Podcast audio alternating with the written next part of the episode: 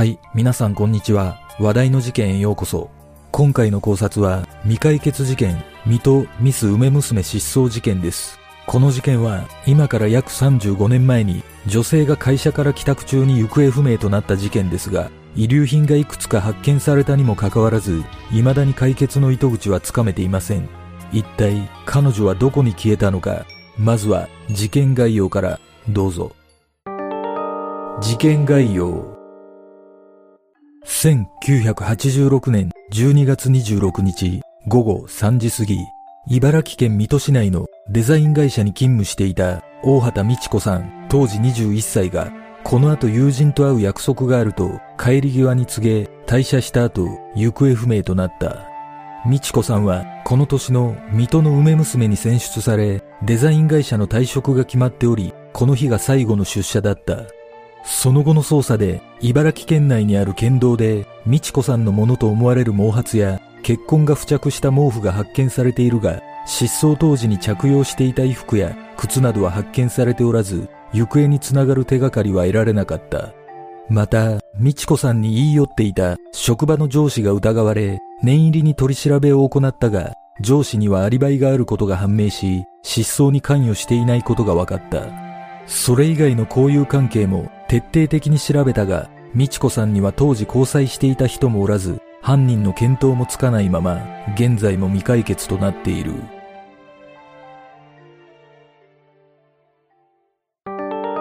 事件の経緯。美智子さんが失踪した茨城県水戸市は、関東平野の東側に位置し、県央地域に区分される町で、冬になると朝晩の冷え込みが強い地域でもある。1986年12月21日、水戸市内で梅祭りの PR のため毎年開催されている水戸ミス梅娘の審査会で、応募者179名の中から美智子さんは選出され、翌年の2月20日から水戸市内の偕楽園でコンパニオンを務める予定だった。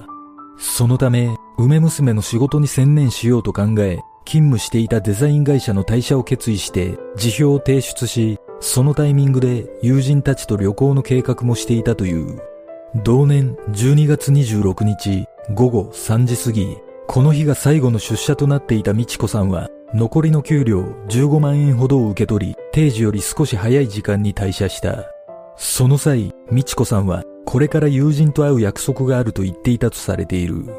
これを最後に、美智子さんは忽然と姿を消し、行方がわからなくなった。その後、警察によって調べたところ、美智子さんと会う約束をしていた友人は見つからなかった。それから数日後、美智子さんが勤務していたデザイン会社から約15キロから20キロ離れた茨城県笠間市にある朝坊山のふもとに位置する県道で、美智子さんのものと思われる毛髪と血痕が付着した毛布が発見され、何らかの事件に巻き込まれた可能性が浮上した。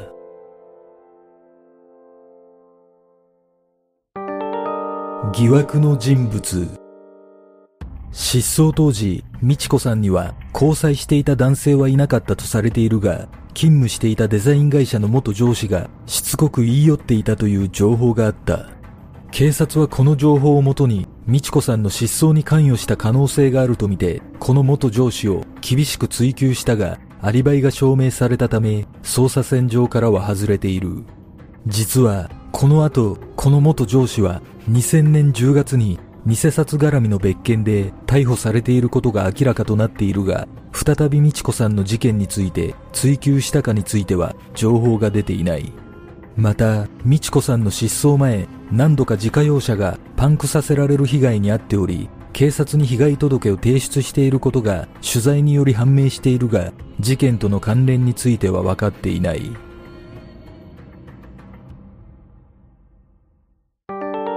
美智子さんの特徴。失踪した大畑美智子さんは、1965年生まれの当時21歳で、茨城県水戸市笠原町に住んでいた。身長は157センチ、体重は40キロ前後で、肩下20センチほどのロングヘアだったという。失踪時の服装は、ピンクのブレザージャケットに白のスカートで黒のハイヒールを履いていた。また、自宅には身の回りの生活用品などが残されたままで、会社を退職した後は友人と旅行の計画を立てており、駆け落ちをするような男性と付き合っていたという事実もなかったことから、失踪するような兆候は一切見られなかったと家族が証言している。そして、美智子さんの失踪後、住民票の移動や貯金の切り崩しなども確認されておらず、失踪してからの目撃情報も全くなく、友人宅に立ち寄ったという情報もないため、自ら失踪した可能性は極めて低いと見られている。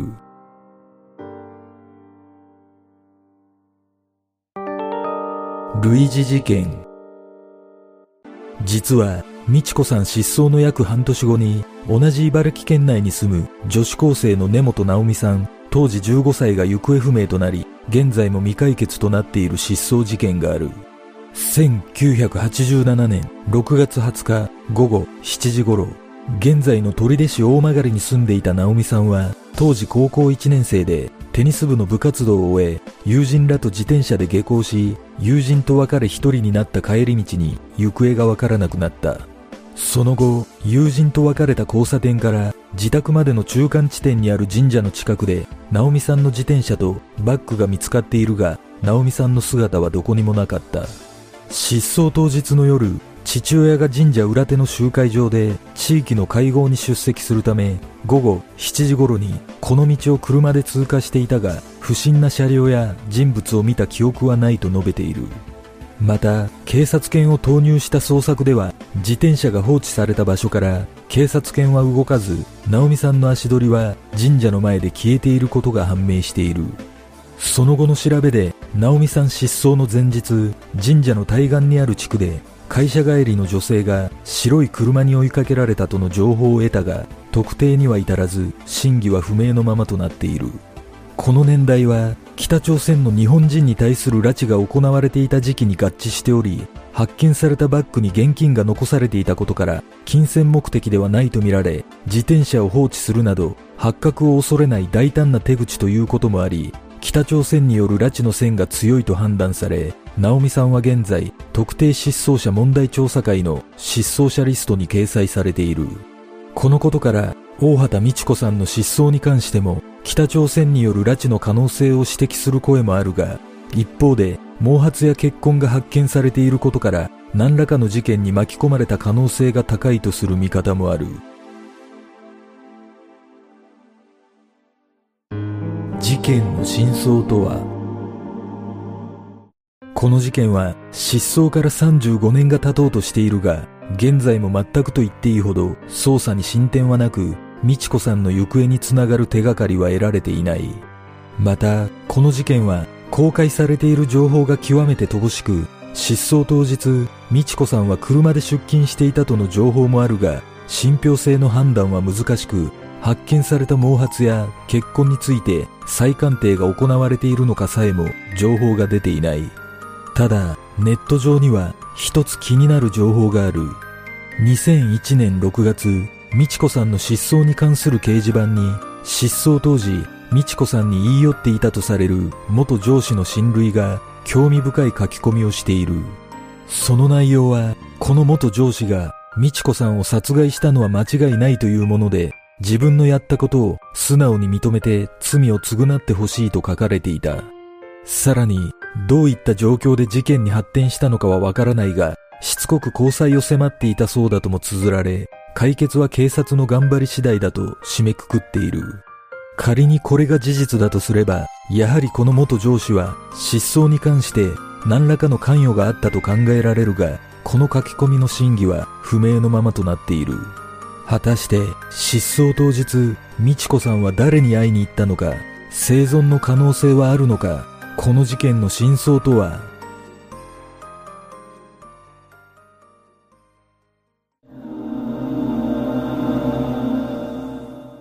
この事件は北朝鮮の拉致も疑われていますが、やはり何かしらの事件に巻き込まれた可能性が高いような気がします。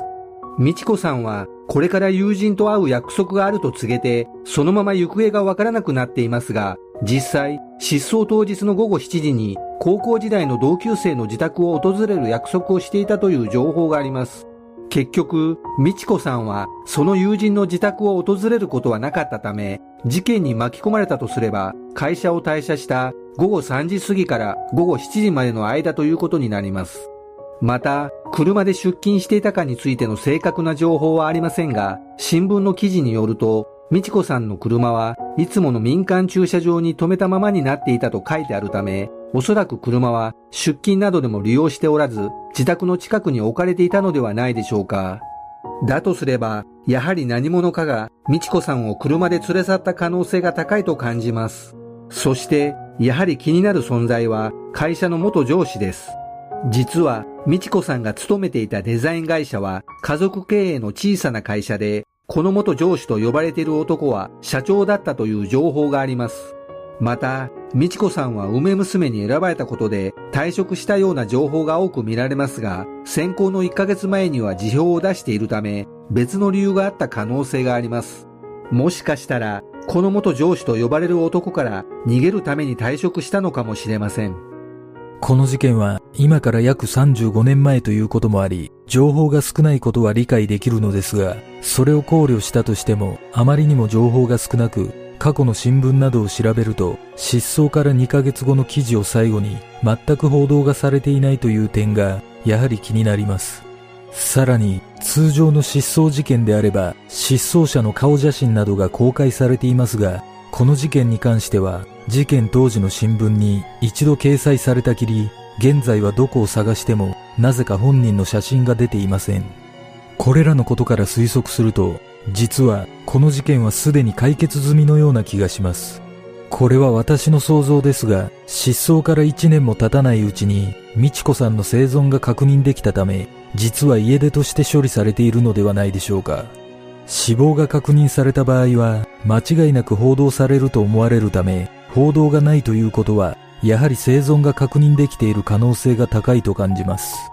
だとすれば、警察のホームページや北朝鮮による拉致が疑われる失踪者リストに掲載されていないことも納得できます。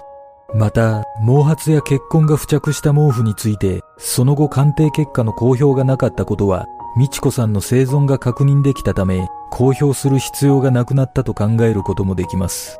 もちろんこれらは私の個人的な見解であり、事件に巻き込まれた可能性を否定するものではありませんが、どうしても報道の少なさには違和感を覚えます。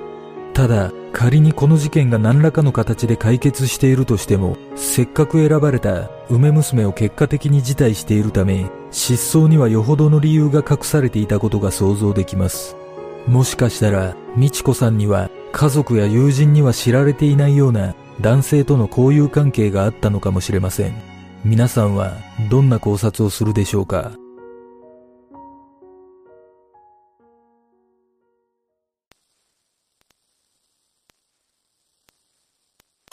では、今回の考察は以上となります。よかったらグッドボタン、チャンネル登録お願いします。ご覧いただきありがとうございます。では、次の考察で。